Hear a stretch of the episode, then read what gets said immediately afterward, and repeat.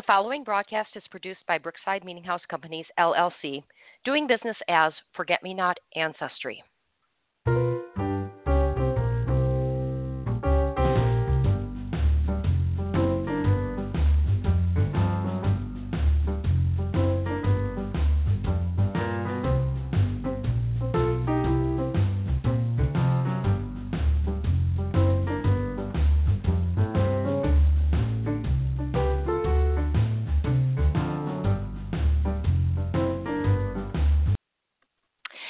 Good morning, good afternoon, good evening.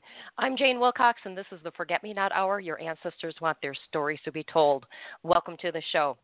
This morning, our topic is the Presbyterian Historical Society, uh, which is located in Philadelphia, and my guest is the executive director, Beth Hessel.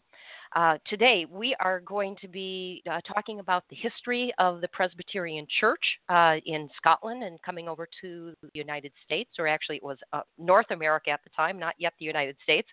Uh, we'll be talking about uh, what distinguished the early Presbyterian people from other Calvinist people around uh, the world. We're also going to be talking about uh, the history of the Presbyterian Historical Society and what types of records they have, plus their museum. So uh, we've got a lot to cover today. Um, and I wanted to uh, point out that I have been to the Presbyterian Historical Society for research. It has a number of New York Presbyterian church records, uh, and I always like to look at the originals. Uh, so uh, many of the original records are uh, in the archives at the Presbyterian Historical Society, and it's a wonderful resource. Um, so, so Beth, um, pleased to have you uh, talking about the Presbyterian Historical Society today. Welcome to the show. Thank you. I'm, I'm delighted to be here talking with you. It's it's good to have you. Uh, so, as I ask all of my guests, what's your background? Where were you born, raised, your education, your careers? Um, I uh, I come from Northern California, from Sonoma County, what we uh, there like to call God's country. Um, though I've, I've lived enough other places in, in the United States to learn that there are many places that can um, receive that moniker. Uh, I received degrees in history. That has been my my life's passion. Um, first from the University of California in Davis. Uh, then I came out and did a master's in U.S. Women's History from SUNY Binghamton um, I also have a degree, a Master's of Divinity degree from San Francisco Theological Seminary, which is in Marin County in California, and a PhD in history from Texas Christian University. Uh, around getting those various degrees, I've worked in the software industry and also uh, taught in several universities and colleges and served as a pastor for about 15 years in uh, both Presbyterian and Disciples of Christ congregations around the U.S. I mean, it sounds like a perfect fit for the Presbyterian Historical Society. Yeah, I think I think it is a pretty good fit. I, am not an archivist. I'm the I'm the first in the modern era, at least, um, executive director who is not an archivist. So I rely on my archivist to know all there is to know about collecting and preserving. All right. And so, how did you get interested in history? You know, that's a great question. I, I think I came about it actually through literature. Um, as as a little girl, I remember uh, being very young and my mom starting to read to me from Louisa May Alcott's Little Women series and The Little House on the Prairie series.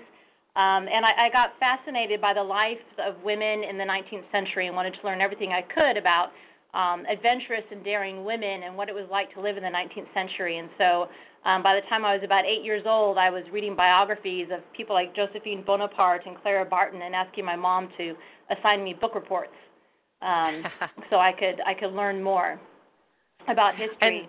And, um, even earlier than that, I remember my my great grandmother, my mom's grandmother. We called her Grandma Ducky because she used to make us uh, uh, stuffed animals, ducks, out of anything she could find, old hosiery or or uh, toweling or whatever she could find. Um, and she died in her 90s when I was three or four years old, and she used to tell fascinating stories about her own family and, and their history. And, um, and, and that also sparked an interest in history for me. Okay. And then did you take off with uh, the genealogy part of, of history from your uh, great grandmother? Uh, I have done a little bit. I've relied on my, my family to do most of the genealogy and hope someday uh, when I retire that I will be able to take it up more more fully. But um, my that maternal great grandmother, her her her son, my mom's dad, was a journalist with the Associated Press, and he uh, he did these wonderful interviews with both his mother and his grandmother uh, about our family's history, from um, traveling across the United States on covered wagon and being uh, 49ers in the gold rush and losing all that that that gold that they they found and um, fascinating history of, of, of our family as, as part of the growth of the United States and I've I always found um, that history very fascinating, much more fascinating than my father's side of the family, which were all stalwart German pastors and missionaries, and a little little more boring that side of the genealogy. okay, all right, and we'll talk a little bit uh, more about your family history at the end of the show. Uh, so let let's talk about the history of the Presbyterian Church uh, in a nutshell. And we don't we uh, uh just kind of the highlights. Uh, how did it start? Um, who's con- is there considered to be a founder of Presbyterianism? Yeah. So first, I think the important thing to understand is that um, Presbyterianism, it, that term comes from the Latin uh, root presbyter, which means elder. And so the form of Presbyterian uh, church refers to as governance, um, which is the form of a representative form of governance, governance ruled by both the pastor and the laity or ordained elders in the church. Um, and, and this form of representative governance was very important in the Reformation and really, um, really honed to perfection by John Calvin, who we consider the, the father of Presbyterianism. Um, Calvin was a, French reformer, and he uh, he was uh, he had a, a transformation um, conversion to the Reformation at a very young age while he was training for both ministry and then the law in France. And he went on to become the lead pastor in Geneva, which was a reformed city, and he helped it become um, become a a a Protestant uh, city um, ruled uh, at all levels, at the church and at the governance, uh, the, the, the the secular level by um, by basically Calvinist model of, of governance, church model of governance. Um, and his his writings in 1536, he produced the first uh, his first uh, institutes of, of Christian uh, doctrine. Uh, he continued to revise that throughout his life. The final edition was, was published in 1558. And uh, his writings and his work greatly influenced uh, other reformers throughout Europe. And one of them was John Knox, who came from um, from Scotland, and he had been studying in Glasgow, got involved in a battle between the Scots and the French, was captured and forced to row on a galley for 19 months. After that, he served in England for a little bit, then became part of the Marian exiles in Geneva. Um, and there he came under uh, Calvin's influence. He helped to do the Geneva Bible translation and also wrote his um, rather infamous The First Blast of the Trumpet Against the Monstrous Regiment of Women, which was published in 1558 and was a uh, scurrilous uh, argument against female rulers and against Roman Catholicism. He was invited to return to Scotland um, in 1559, at which time the Scottish Parliament abolished Roman Catholicism and established the Presbyterian Church as the uh, state church in 1560. And Knox became the, the leader of the Presbyterian Church in, in Scotland.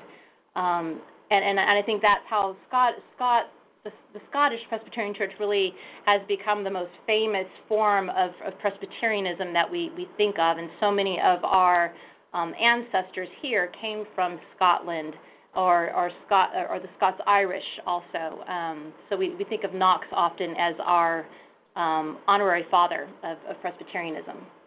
Okay, I, I have a lot of follow up questions. Uh, so going hey. back to the the governance in, in, terms of the representation, how is that different, the Presbyterian form, compared to, uh, say, the Congregational or the Reformed? And we, when Congregational, thinking the Puritans, which is a lot of different uh, variety of Puritans in England at that time. The big difference um, between the Congregationals and the uh, Congregational form and the Presbyterian form is, is that the Presbyterians fairly quickly created um, what they first called consistories or synods, um, and that would be um, moving from the congregational level up to higher levels of, of regional um, of, of, of governance of governing bodies. Um, the congregation and the congregational system, the governance um, all the governance remains in the congregational level. Um, and the form of discipline and, and other modes of governance can happen in the Presbyterian Church above the congregational level that can inform what happens in the congregation. Okay, so there's a, a different level of hierarchy within the Presbyterian movement. Yes. Okay. Yes. All right. Okay, and then um, you talked about the Geneva Bible. Uh, that that's something that when I'm researching my Puritans uh, uh, who are in England, uh, that was something that I learned about them prior to the uh, King James version. So, what what's the Geneva Bible? It was um, a translation of the Bible um, that ha- um, that preceded the King James Bible by about 51 years. Um,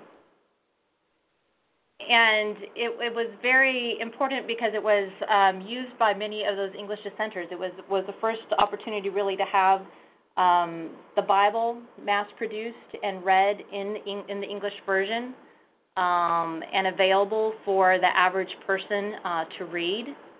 It was it wasn't in the Vulgate. It wasn't in Latin. Um, so so people could actually access the Bible um, and, and, and read it for themselves. And this was an important part of the Reformation, this belief that um, the laity needed to be educated, needed to be able to read, and needed to have access to the Word of God, to Scripture, without having it mediated um, to them by priests. Okay, all right, and then and then a question about John Knox. Uh, in my research in uh, Derbyshire, England, I uh, found one of his disciples uh, in Derbyshire. So it, it seems like the uh, Presbyterian influence is is expanding. Uh, can you talk a little bit more about that?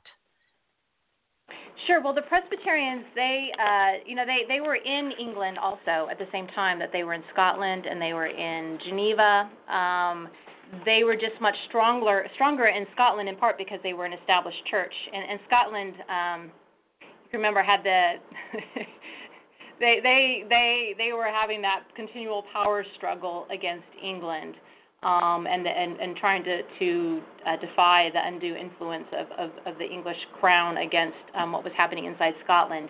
Um, in England, you had the um, you had the English during the English Civil War. Of course, you had um, the Puritan Revolution under Cromwell. Um, and that Puritan Revolution included a variety of the Puritans were, had, had a variety of beliefs. There were Congregationalists, um, there were there were uh, Presbyterians among those Puritans, um, in their understandings, their theological understandings, their um, their their understandings of church polity, um, how a church should be ordered. So it wouldn't be surprising to find somebody who followed Knox as opposed to maybe Calvin or Zwingli or, or some other um, Protestant uh, reformer in, in England at that time.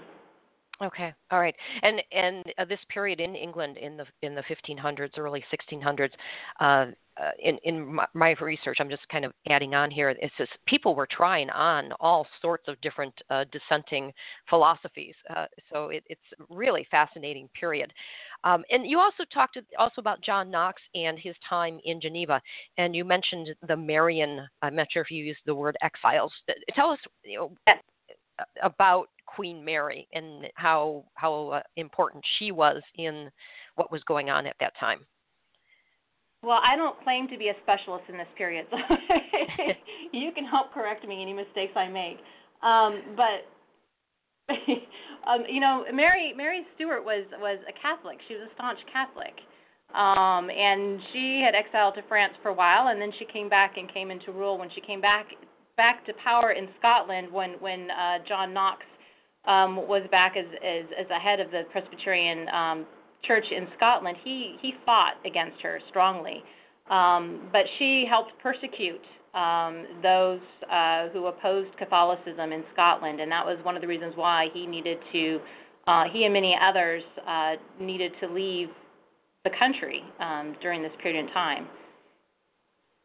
Okay, all right, and then um, before we move uh, to bringing Presbyterianism over to North America, what what besides the the governments governance uh, organization distinguished the early Presbyterians from other Calvinist churches like the Congregationalists and the Reformed?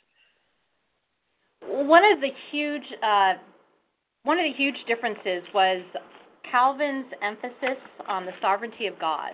Um, they all believed in, as Luther's uh, emphasis, uh, Martin Luther's emphasis had been on the grace of God over, um, which was pushing back against this um, sort of belief that we could merit salvation that had been growing, uh, growing in the in the Catholic Roman Catholic Church. Um, his his belief that it was only through God's grace that we could be saved, um, and and and Calvin really emphasized the sovereignty of God, that that we existed and all that we had and all that we were um, was through God's sovereignty. Um, and through this arose the belief in predestination. And, and Calvin helped create this, created this understanding of predestination, or the idea that God had already determined who was elected or who was saved ahead of time. So you already, by the time you were born, it was already decided if you were saved or not.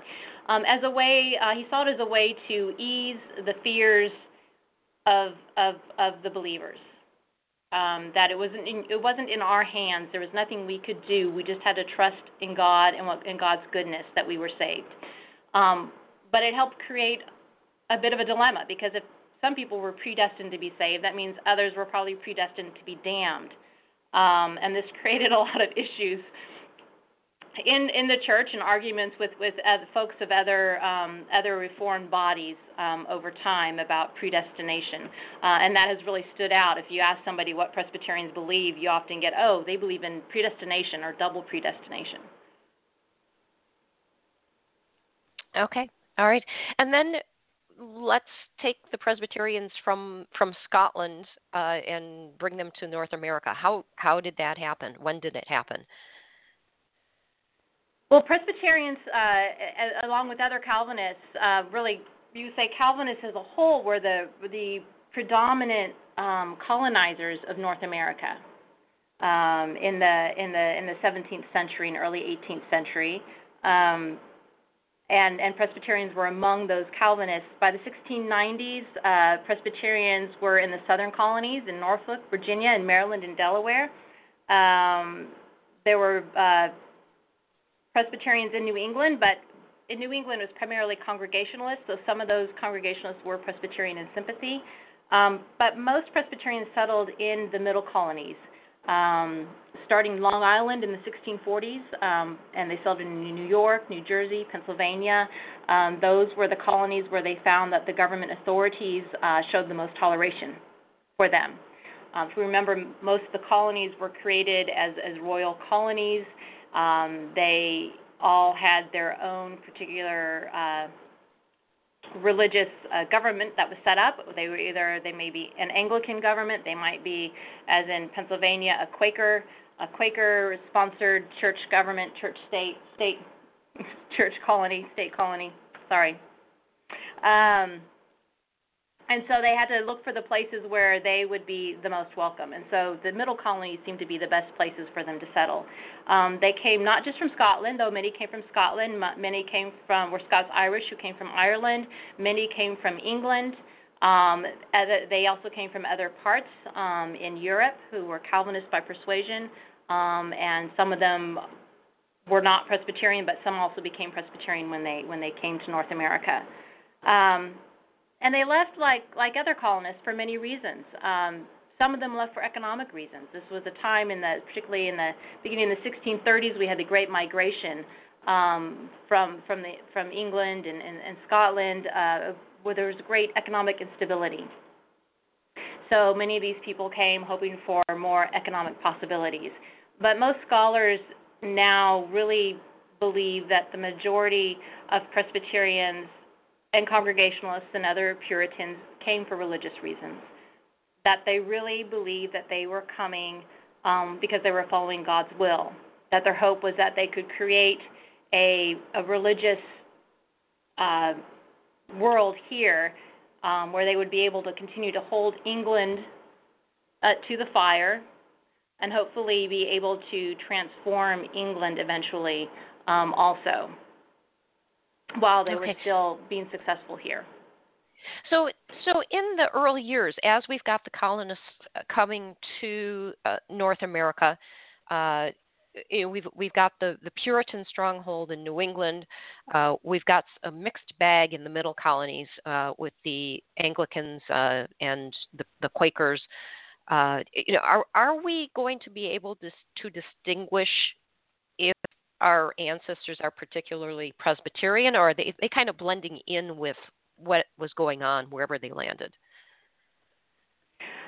Usually, they would create their own congregations. Occasionally, you would find that they they might there might be a congregation that maybe they were they may be in, in, in the middle colonies or, or sorry in in, uh, in New England there might be a congregationalist but they might have Presbyterians within that that congregationalist congregation um, but usually Presbyterians if there were enough of them they would they would form together um, and create and create a congregation so that they would be identified as Presbyterians. And do you know what year? I, I know you. Uh, uh, you said I'm asking some questions off the cuff here. Um, do you know what year Presbyterianism officially was was uh, codified, or you know that that an organization was formed somewhere in North America? Well, we had the early churches, but when we think of the Presbyterian organization as going beyond individual churches, in 1701, the first presbytery was created, which is the next uh, the next level of governing body above a congregation, uh, and this was the Presbytery of Philadelphia. And so this okay. was created in 17, 1701 with seven seven pastors. So it was a small presbytery. Okay. And then were those pastors all from Pennsylvania? No, well they were they were largely pastoring in in the Philadelphia region, so that was why they had the presbytery there. They were all, largely pastoring in the Philadelphia region, and um, but it grew quickly by 1717. So this this coming year, um, the Presbytery of Philadelphia is getting ready to celebrate what it considers its 300th anniversary because in 1717 um, the Synod of Philadelphia was created. Um, and under the Synod, it branched out to have four, um, four different presbyteries. And those okay. included the Philadelphia, Presbytery of Philadelphia, of Newcastle, which would be Delaware, the Phil, and the and, and of Long Island. And there was supposed to be the, Phil, the Presbytery of Snow Hill, but it was actually never organized. All right, all right. So this show is perfect timing to celebrate the 300th anniversary. It is. It is. It's very exciting. all right, all right. So then, you know, were Presbyterians on a whole accepted into the societies wherever they went? You know, I know, like for example, Quakers. You know, they they were not. Uh, there was a very strong feeling, especially uh, in in uh, Puritan New England and also New York, uh, that uh, under the Dutch, that that they were not welcomed so much. Uh, was that an experience that that Presbyterians had as well? Well, you know that that's interesting. Um, uh, several several um, several scholars have done some interesting work. One of them is Janice Knight, who wrote this book called Orthodoxies in Massachusetts. Um, and she argues that, that we've long looked at, at these early settlements and, and, and suggested that there was just one, they were all had the same beliefs. They all they all believed the same thing. As you said, there really were uh, there was a diversity of beliefs, um, and uh, and argues that um, when when the Puritans, which included Congregationalists and Presbyterians, when they were all together in England, they were bonded together under the common threat of Anglicanism and Roman Catholicism. But when they arrived here in the colonies, they no longer had that external threat facing them in the same way, and so they were able to start fighting against each other um, and be aware of their many different theological understandings. Um, so, so we find that in the colonies that you get more um, more infighting among among individuals, right? We have uh, you know we we have have that's one reason why we have different colonies with different different state churches um, because people have different ways of believing and understanding, and they can't get along so well. Um, however, England had passed the Toleration Act in 1689, which supposedly should count here in, in the colonies. Um, but we had an example. Francis Makemie was one of the earliest pastors who came over from Ireland, um, and he had been ordained in Ireland um, by the Presbytery of Lagan and um, was sent as a missionary first to the Barbados and then to the, the eastern shore of, of North America. Um, and when he came here, he, he got an, a license from the Presbytery of Philadelphia to preach. Um, and after a meeting, he, he traveled to New York. And he was forbidden to preach in a church by the Lord Cornbury, who was the governor of the colony and um, a relative of Queen Anne. And he argued that he had every right to preach because he had a license, but Cornbury argued that that Toleration Act of 1689 didn't apply to the colonies. Uh, so Makemie decided that he would preach in a church building and um, opened the windows. Uh, he wanted to actually he wanted to a private house, and he opened the windows and the doors um, so that he could preach and really be heard preaching. Um, and he was arrested for this act of civil disobedience. Uh, and in a court uh, he argued against Cornbury. He obtained a writ of habeas corpus, and he insisted that the government, govern, govern, um, the governor produce and show the court in writing uh, the law that sanctioned um, his arrest.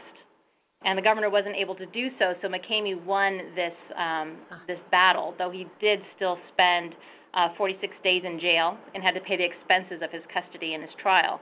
Um, but this was an example of, of the ways that that occasionally uh, Presbyterians were a little outspoken in, in standing up for their religious liberty and might um, have to pay the prices in defending it. Very interesting. Oh, on, uh, on that note, we are going to take a break. This is the Forget Me Not Hour. Your ancestors want their stories to be told, and we'll be right back.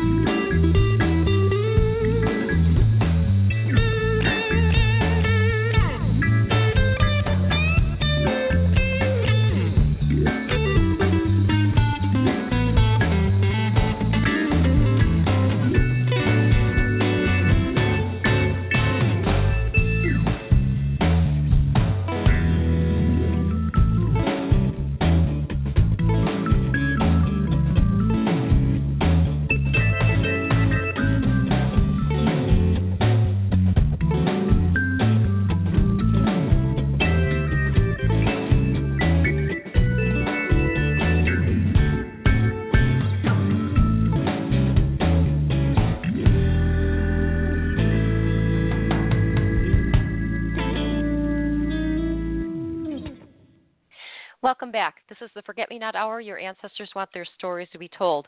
As you're listening on Blog Talk Radio on your computer, you're going to see a follow button. Uh, if you press that, you'll receive an email letting you know sh- that the show is going on the air, what the topic is, and who the guest is. Uh, you'll also see some social media buttons. Uh, please share the Forget Me Not Hour with your friends and family on social media. Um, also, take advantage of the Forget Me Not Hour archives. Uh, there are, I think we're in our sixth year, uh, every or, t- or, twice a month, and there are some wonderful shows that are timeless topics. Uh, please take advantage of the archives. And you can uh, take the Forget Me Not Hour on the go. Uh, you can uh, get it on iTunes under Jane E. Wilcox. And again, take advantage of, of all of the past shows. Today we are talking about the Presbyterian Historical Society. Actually, we're getting there. We're talking about Presbyterianism right now. And my guest is uh, Beth Hessel, who is the executive director. So, Beth, my, my next question uh, you may actually have already addressed this, and, and this may be a, a question coming from my misunderstanding. Uh, so on Long Island, I have ancestors. Uh, the the Youngs, uh, father and son, I think Christopher and John, were ministers who uh, founded Southold. And my understanding is that they came down from New England and they were originally Congregationalists, and then at some point in the early 1700s, I think the date was 1715, I, I found something that indicated that these Long Island churches uh, also uh, Southampton, uh, changed to Presbyterianism. Uh, is is this uh, uh, correct, or have I have, do I have a misunderstanding? And I'm wondering if this happened elsewhere as well. I'm thinking that's a misunderstanding because we do um, count the Southampton Church as the oldest Presbyterian church in America, um, organized in 1640 as a Presbyterian church. Okay, all right. And then do you have Southold in your list as well? Do, um, that I that I that I that I don't know, but I can always look it up and find out for you. Okay, all right. Because um, because that's the as I said, the Youngs were the uh, founding ministers of the the church at Southold. Um, so okay, have you? Uh, because we do. I mean, we do. Um, we, we do know that both Southold and Southampton, Southampton in 1640 and Southold in the 1640s was was organized as a Presbyterian church. I wonder, okay. um, possibly went Congregationalist for a little while and then came back as Presbyterian. Okay, all right. Um, just and I was wondering if that had happened elsewhere as well, um, and it may be that something happened in 1715 to organize the the Presbyterian churches on Long Island, uh, potentially that may have been. It may have been um, part of the presbytery. Yes, yes. As you were talking yes. about the 1701 date, and then what was happening in Philadelphia. So, are there offshoots uh, of the Presbyterian Church? There are. You know, in fact, we have on our website, um, which is um, which is history.pcusa.org. We have a fantastic little uh, family tree of the Presbyterian Church which is wonderfully convoluted. we've had so many schisms and breakoffs and people coming back together again and reuniting. Um, two of the most important offshoots of the Presbyterian Church, though, which still continue as, as very vibrant denominations today, occurred during the Second Great Awakening um, in the early 19th century. Um, one was the Disciples of Christ, which grew out of the Cane Ridge Revival in 1801. Um, and uh, Alexander Campbell, who was a Scottish Presbyterian, helped create the Disciples of Christ uh, congregations. They considered themselves restorationists or trying to get as close to the New Testament church as possible. Um, their their belief was that um, they kind of followed this this theory of where the Bible speaks, we speak. Where it's silent, we are silent. Um, and and and they continue today as, as a very vibrant, mostly in the, the Midwest and the and the and the, and the Southwest on the southeast are where they are strongest, but um, they are a strong denomination that has its roots in the Presbyterian Church. Um, they are congregationalist in their um, in their their mode in their governance. Um, they don't believe in infant baptism as Presbyterians do, and they do have some other beliefs, um, but they they come out of the Presbyterian Church. Um, the other is the Cumberland Presbyterian Church, and it comes out of 18 uh, emerged in 1810. Um, a group was really questioning how how well the, the Presbyterian Church and some of its its theology and models of governance fit the uh, the church as expanded on, as it expanded onto the frontier. One of its concerns was was this uh, the the doctrine of election, and they felt that this doctrine of election and predestination was a little too fatalistic for people who were living on the frontier. Um, and also the strict ordination standards, the belief that, that clergy needed to have a high level of education, needed to have been to seminary, felt it was making it really difficult to find ministers who could minister on the frontier.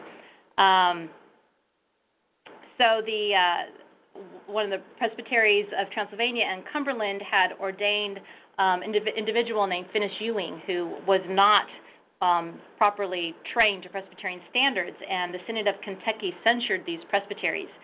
In response, Ewing and two other man, men, Samuel McAdoo and Samuel King, formed another presbytery, the Presbytery of the Cumberland, in 1810, which um, became the Cumberland Presbyterian Church. And it also continues to this day as a vibrant um, denomination. And we hold many of the records of the Cumberland Presbyterian Church in our uh, in our archives as well. Okay. Actually, I was just going to ask: Do you hold the, these records from the offshoots? Not of the Disciples of Christ. For the Cumberland Presbyterian Church, we hold many of their records. Um, I don't, I can't tell you offhand right now up to what year, but they they do have their own um, archives now where they hold many of their records. But we we do hold a, a number of them. Um, we have, hold records from a number of other denominations too uh, at various points. Okay, all right. And then, is before we move to the uh, Presbyterian Historical Society itself, is there anything else you would like to add about the history of Presbyterianism? Um, I can't think of anything offhand. Uh, there's there's so much. sure, we're, and actually, we're, we're, uh, I was going to yes. say, can you come up with a good book uh, for people who want to explore more about the history of Presbyterianism? Well, the, the standard, um, the standard, which is a good quick read, would be James Smylie's A Brief History of the Presbyterians, um, which was published by Geneva Press in uh, 1996, and that gives a, a great overview um, another more recent one, which is, is really great, is by Brad Longfield. It's called Presbyterians in American Culture, and I think this one is a fantastic look at how Presbyterianism has really seeped into um, U.S. U.S. culture and history, and how it has shaped and been shaped by um, the, the last 300 years of our nation's history. Okay, all right, great. and after I was going to say after the show, i will send you an email and I'll get the titles. Uh, you you mentioned Janice uh, Knight uh, as well, and I'll get the titles of these books and I'll post this on the blog talk page so people have these as references. Fantastic. Okay, so then the history of the Presbyterian Historical Society. When when you mentioned 1701 and the the Presbytery was was organizing, I thought, oh, that's how how it, uh, the Historical Society came to be in Philadelphia. Um, so who who founded the Historical Society, uh, and and what's it was actually founded in 1852 by a couple of gentlemen. One was Cortland Van Rensselaer, um, who was uh, a pastor in the Presbyterian Church, and the other was uh, was the collector Samuel Agnew. Um, and they they realized that uh, as the church continued to expand, that many of the ways that the church was bonded um, was by the the um, sharing of uh, published sermons and treatises and pamphlets and journals. And so they wanted to make sure that that these um, various manuscripts and articles were all collected and preserved and made accessible, not only for current generations but for future generations. So they created a voluntary and private society um, to collect these materials in 1852. And it was always based in Philadelphia, um, which also was the home base of the Presbyterian Church in the USA for uh, several centuries. Um, so by the 1860s, the society had actually accumulated it was amazing. More than 3,000 volumes, um, 8,000 pamphlets, 150 volumes of newspaper, um, some 300 portraits, and a lot of manu- manuscripts. And, in 1880, it moved into a location on Race Street in Philadelphia. And in the 1890s, it accepted an invitation from the denomination to move into its new building, um, the Witherspoon Office Building, which is on Walnut Street in Philadelphia and that's where the society was located until we moved into our current space in 1967, 50 years ago, which was built um, specifically for the society. Okay. We remained a private society until 1925 when the Office of uh, the General Assembly of the Presbyterian Church USA made the society the official PCUSA Department of Historical Research. Um, and this was important. It enabled the society to um, main, secure reliable funding uh, for its for its work um, by doing so. Okay. And then do you collect material records from throughout the United States? We do. This is really what makes us different from all the other denominational archives. Most most of the other denominational archives have um, have a central archive and then regional depositories where they collect uh, regional congregational or, or pastoral um, records. And we collect all of our records here in one location. So we have the records of congregations from across the United States. We have a, a, the biographical personnel records of pastors. We have missionary records. Um, we have denominational, national agency level records, um, synod records, presbytery records, all in one location, which is fantastic for researchers. Okay.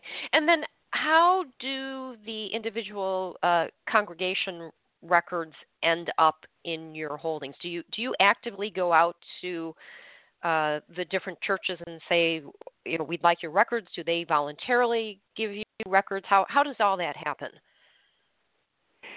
It's a mixture of, of all those things, Jane. It's it's a challenge. Many congregations don't want to let go of their records, um, just like many families don't want to let go of their families' records um, and believe they they want to hold them forever. But as we know, um, it's hard for us as individuals or a congregation to to adequately protect those records and make sure that they don't get injured by flood or fire or theft or some other natural disaster um, or unfortunate happening. So we encourage um, regularly uh, congregations to send us their records, um, and we offer to digitize them for them so that congregations will have a digital copy of their records.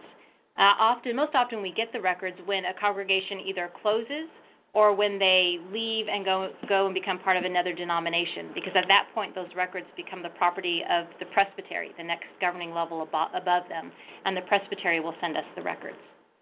Okay. All right. And actually and i was going to ask the digitization. Uh, are you actively digitizing your collection Yes, we are. We are. We started a digit, digit, uh, digitization program about four years ago, and um, we do both. We do private digitization orders um, for congregations and presbyteries and individuals, and we also um, are doing an intentional program of digitizing records that we have here um, things that we consider um, are very delicate and need to be digitized in order to save them, um, items that we feel are of greater interest to the public that we want to get up on our digital website, which is called Pearl, after the missionary and author Pearl, uh, Pearl Buck. Um, and uh, we look forward to continue to digitize more and more things as we go along to make more things available online for folks. Okay. And then when you say material of greater interest, what types of things are, are you digitizing from that regard? Right now, if you look, if you were to go onto our site, onto Pearl, um, which you can access from our, our website, uh, history.pcusa.org, you'll see that we have a lot of stuff on uh, missionaries. We have we have photos, we have uh, uh written records, we have diaries, we have audio, we have visual, we have living histories of, of individuals. We've done oral uh, video histories of, of important leaders in the in the, the denomination. Um, we have uh, photographs. Um, we have things from the civil rights movement, um, Japanese American incarceration, which uh, we are looking at 75 years ago. Um, this February, that that happened during World War II. Missionary leaders, uh, the women's rights movement, and, and, other such movements that we think are of interest to, to individuals. Okay, and I will make sure that I put the link uh, for the uh, digital collection also on the Blog Talk page. So it, it sounds like Pearl Buck was a Presbyterian. She was. She grew up as the child of Presbyterian missionaries in China and served as a missionary herself for a while, was also married to a missionary, and came to greatly uh, question the whole missionary movement. Um, but she's best known for uh, for her her novels, of course. But she also was a great challenger of, of how we did missions in the early 20th century. Oh, very interesting. So we okay. honored her by naming our, our digital website after her. all right, all right. Uh, so we are going to take another break. Uh, this is the Forget Me Not Hour. Your ancestors want their stories to be told, and we'll be right back.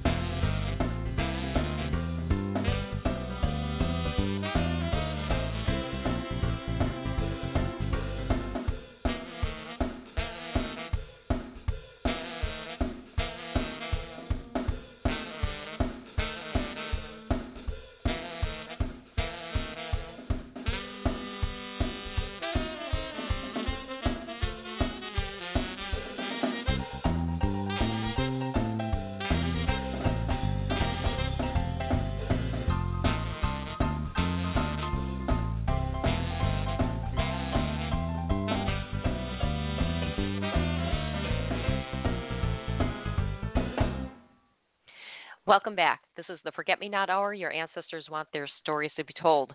We'll be back on uh, January 4th, uh, the first Wednesday of the new year. Uh, the show is going to be the uh, researching the Iroquois Confederacy, and my guest is going to be Professor Lawrence Hauptman. Uh, he is a professor uh, emeritus of history at SUNY New Paltz. Uh, he's written a book called An Oneida Indian in Foreign Waters The Life of Chief Chapman Shenandoah. Uh, and we're going to be talking about the history of the Iroquois Confederacy. Uh, we'll be talking a little bit about his book, and then we're going to be talking about what types of records uh, are were, can be used for researching the Iroquois Confederacy. Uh, so that will be at 10 o'clock in the morning uh, Eastern Time on January 4th. And then the third Wednesday of the month, uh, the topic is going to be Eastern Europe research. And my guest will be Lisa Alzo, who is uh, uh, the noted Eastern European expert uh, researching Eastern European ancestors. so uh, that will be at 10 o'clock Eastern Time again on uh, January 18th. And then, if you have any questions for uh, guests, if you have any topics uh, that you would like to see the Forget Me Not Hour uh, feature, if you have any feedback, please find me at janeewilcox.com and you, you can reach me there. Uh, so today we are uh, talking about the Presbyterian Historical Society. And Beth, uh, when we look at the individual Presbyterian congregations, uh, they're they're keeping records. What are we going yes. to find in in their record keeping? What what types of records? Well, the records that I think are especially uh, of interest to your listeners, the genealogists, are, are the records that help us locate individuals and tell their stories. Presbyterians love records. Um, we've always taken records very seriously. Um, in a congregation, a session, a session has to keep its minutes, and every year those minutes are reviewed at the presbytery level for accuracy and order. Um, so we, we make sure that everything's done decently and in order. And so in those minutes, you're going to find um, records of the of the business conducted by a session, um, the annual meetings of the congregation, records of any marriages, funerals, or baptisms that are conducted at the church, any ordinations and elections of elders, um, and others who are elected to office in the church, um, such as elders or deacons or trustees. Um, if the church has a cemetery or a columbarium on its premises, uh, the church records would, would list uh, those who are, whose remains are, uh, are interred there. Um, so we have all of those uh, lists that, that would be and records that would be there in the church's records. Okay, and in some cases, like the uh, Dutch Reformed records, I find uh, like confirmations, uh, a, a, list of people and, and, when they were confirmed. Uh, also, I think I've run across membership lists as well with Presbyterian records. So, so going back to the um, confirmations, would we find something like that in Presbyterian records? Yes, you will. So, according to uh, Presbyterian theology, we become members of Christ's body at our baptism. So, um, if you're baptized as an infant, your parents make those um, promises for membership on your behalf. Um, but at a certain age, usually in teenage years, um, most Presbyterian churches will hold a confirmation class, for example, and those um, young people will stand up and affirm confirm and affirm their faith before the session and the congregation. Um, so that will be recorded in the minutes. They also record anybody who comes to the church who's been baptized elsewhere and becomes a member of the church through affirmation of the faith, faith or, or through transfer of faith from another congregation. Um, so all of those records are kept there in the church. So you can also re- record a note if someone if someone transferred their, their membership from somewhere else, you'll be able to know where they transferred their membership from. So you can start doing your um, your search and find out where people moved from. Okay, and and is that a, a a good general rule for all records, or are we going to find exceptions? That's a good general rule for all all, all records in the Presbyterian Church. They're pretty standardized um, on, okay. on the kind type of records that Presbyterians will keep. Okay, all right. And then do uh, did the congregations also note uh, dismissals uh, going to other churches? Yes. Yes, so that would have been noted as well. Um, those are all things that ha- were actions that were taken by a session. A session would have to approve um, dismissing a member to a different congregation. So, so that's why it all got placed into the minutes because it was an action that a, a session, which is the ruling body of a congregation, would have taken. Okay, all right. Then those of us who research uh, Baptist ancestors, we, we find that their record keeping is, is not as as meticulous as the Presbyterians, um, and and their marriage records, for example, would travel with the the minister. So the minister uh, would take that particular record group or, or, type of record with him wherever he went. Did that happen with with, with Presbyterians, or did the records generally stay with the the physical church? That's fascinating. You know, I I have been in situations in in which there has been some um, schism in in the departure of a pastor, and records have disappeared. Um, what that is called in the Presbyterian Church is theft. um, in the Presbyterian Church, records belong to the congregation. Um, so even when we have the records of a congregation here at the Presbyterian Historical Society, we do not have ownership of those records. Those records still belong to the congregation. Um, if, the rec- if the congregation no longer is extant, then those records belong to the next governing body above it, which would be the presbytery. Um, so we don't hold, we do not have ownership for most of those records. They belong to the congregation. Um, so a pre- pastor cannot take those records with him or her um, when he or she leaves the congregation. Okay, all right. And then some uh, particular denominations and churches uh, are are um, less willing to allow their records to be used for outside researchers. Is, there any uh, policy for the Presbyterian Church in terms of access to the individual records? We do have um, on some denominational records, particularly personnel records um, or, or legal records, we do have a 50 year uh, window on them um, before they can be seen. Um, but if you're looking for things beyond before that, then they are available. If, if, if or if someone has has donated or given records here and given permission for them to be looked at, they can all be looked at. Um, but otherwise, we are open to the public. Um, you can come in Monday through Friday, 8:30 to 4:15 to do research. It's free um, to come in and do research, and most everything is available here um, for you to come and ask to look at. We want people okay. to see our records. okay. And do we need to make an appointment uh, in advance? No, you don't. What we do encourage is if you know that you're coming in and there's something that you want to look at, we encourage you to um, contact us ahead of time. And when um, you put on on uh, your site our um, our information, we do have information there on what to do when you visit, and we have our ref desk uh, email address and the phone number that you can call and say, hey, here are some of the, do- the, the types of things I'm looking for, and our ref desk archivist can help um, you beforehand to alert you what we may have that will help you, and that can help facilitate your visit when you come. Okay, all right, and the catalog is uh, is right there on the site as well.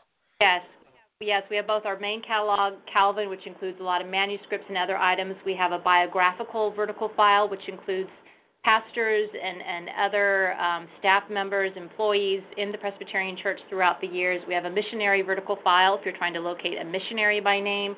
Um, we have congregational vertical files if you're trying to look up and see if we have congregational um, congregational collections here, records here in our in our collection. Okay, and then how about uh, photography? Is that uh, permitted? Yes, you can use make use digital digital photographs without a flash. Those are okay. definitely allowed. Right. Okay, and then do you provide uh, research services for people who can't make it to the historical society? We provide if if you're doing genealogical research, we will do genealogical research. It's thirty dollars for an hour, which will include also up to ten either photocopies or JPJ JPGs or uh, or digital copies. And um, and if you're looking for more general research, we do have names of people that we can suggest as potential researchers that you can hire on your own. Okay. All right. And is there anything else about the archives that you'd like to add before I uh, uh, move to the museum? I would say it's a um, we have a wonderful when you come here just to know that we have more than just Presbyterian history. We also have ecumenical history. We have the National Council of Churches, the Federal Council of Churches, um, the National Sunday School Union, among um, a variety of other um, collection. So it's a really rich, rich, rich uh, repository of of both records and, and rare books and, and a variety of, of items. And we have free parking. I think that's important to know when you come to visit too.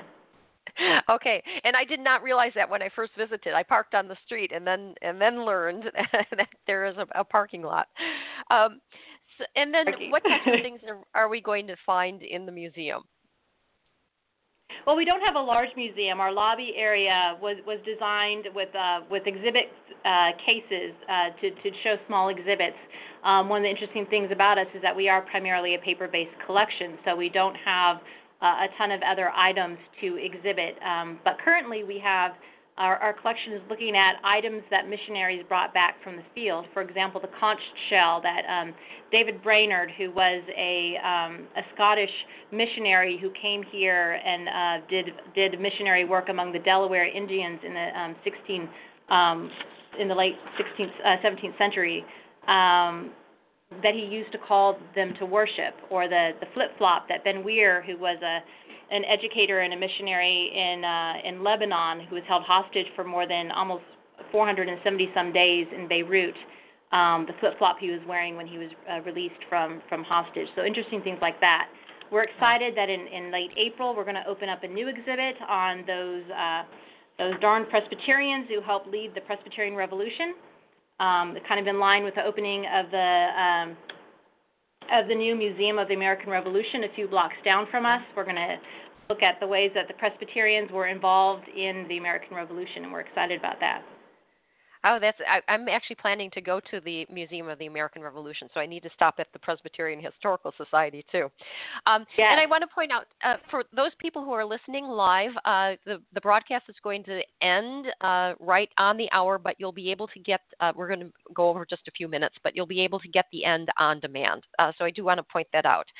Um, then, for the Presbyterian records, are there any other locations that would have Presbyterian records besides the Presbyterian Historical Society? We are the primary repository. There used to be through the southern stream of the church before reunion. We had there was a, a Southern Society at Montreat in North Carolina, which 10 years ago the General Assembly closed down and the records were moved here. They still at Montreat have a museum, um, a wonderful museum there. Um, and some church records were transferred to Columbia Theological Seminary in uh, in Decatur, Georgia. Um, but the, almost all records are here. Okay. In Philadelphia. All right. Okay. All right. And then uh, before I ask the last questions about your own ancestry, is there anything else you would like to add? I just hope that you all take advantage and come and visit. Um, we're located so close to all the historic sites here in Philadelphia. It's a, a wonderful place to come and visit and to do research. Okay. All right. And please do. I, I will re, uh, reiterate that. Please do take advantage. It's a great uh, research uh, place. So, Beth, uh, as I ask all of my guests, what is your own ancestry? You you talked a little bit about, about it at the beginning of the show. Yeah, I think I'm, I'm mostly I'm a mutt. um, I'm I'm mostly of German origin, though uh, my family also claims French and Irish and English ancestry. I'm not sure what percentage of what, but I'll claim them all. And then w- when did your Germans come to the United States? Um, I've got them on all sides of my family, and um, we've we've traced folks as far back as the early 1700s to Philadelphia. Oh wow, oh, wow! And then how about those our, who went for for the Pennsylvania area? Okay, uh, and and then those who went west, the 49ers. What what are their origins? Um, mostly German, little Irish, little French. Okay. My All understanding. Right. Okay. And then those, those were uh, those, those tales were told by my my journalist grandfather, so we we can hope he was doing proper fact telling, but he was also a great storyteller.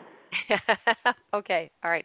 And then, is there any particular ancestor who who has uh, stood out to you uh, among? Uh, it, it, this may may not be relevant, but is, is, there anyone? Well, you know, part of that story. Um, I, I always loved the romance that the story that my grandfather would tell started with Barbara, who was an Irish schoolteacher who traveled from Pennsylvania to the south um, on a on a steamboat, and the steamboat wrecked, and she fell in love with the steamboat captain, a Kentuckian named Gabriel Hardison. And after they married, they freed his portion of the family slaves and traveled by Covered Wagon um, to the west. And I always loved that story, the romance of it. But in recent years, um, I've realized that there's the bigger part of the story, which is that in my family history are slaveholders. Um, and and what I'd really like to be able to do is to move farther back in that family genealogy and learn more about who we are and how my family has participated um, in in in this history of slavery in our country, and if possible, to learn about those men and women and children that we were responsible for um, denying liberty to. Uh, yes, yes, very nice. Um, so, uh, Beth, uh, thank you so much for joining us. Uh, it's been a fascinating show, the, the history, history of, of, the Presbyterian Church and uh, the archives at the Presbyterian Historical Society. So, thank you. Well, thank you so much for having me on your show. I've so enjoyed it. All right. And happy 300th uh, anniversary. Thank you. Thank you. Have a wonderful holiday. Thank you. Uh, this is the Forget Me Not Hour. Your ancestors want their stories to be told.